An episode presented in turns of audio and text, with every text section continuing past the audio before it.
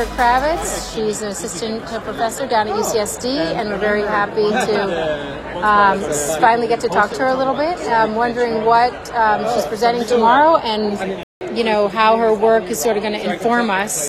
Yeah, so we found that there is a subpopulation of beta cells that trigger the first phase of um, calcium and effectively the insulin secretion, uh, we think And when these beta cells are ablated with a laser, then the whole first phase gets diminished almost 50% and also delayed by about seven minutes, which in mice is a huge delay.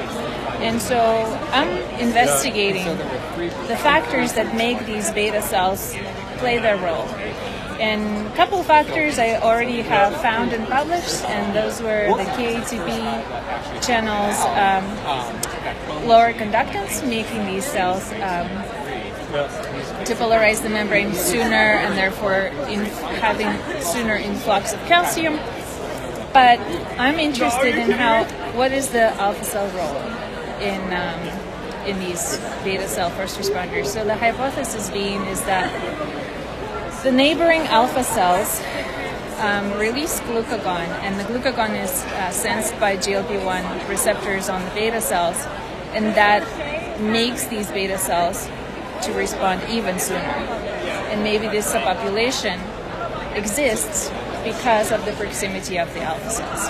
And as we know, in both type 1 and type 2 diabetes, alpha cells are dysfunctional as well as beta cells are. And so, what if this also plays a role in the diminishment of the first phase of insulin secretion, which is a hallmark of type 2 diabetes and also is disrupted in type 1. And so tomorrow I'll present um, what happens if we block or inhibit the alpha beta cell communication, what happens to the networks of beta cells, and also um, what happens to beta cell first responder state consistency.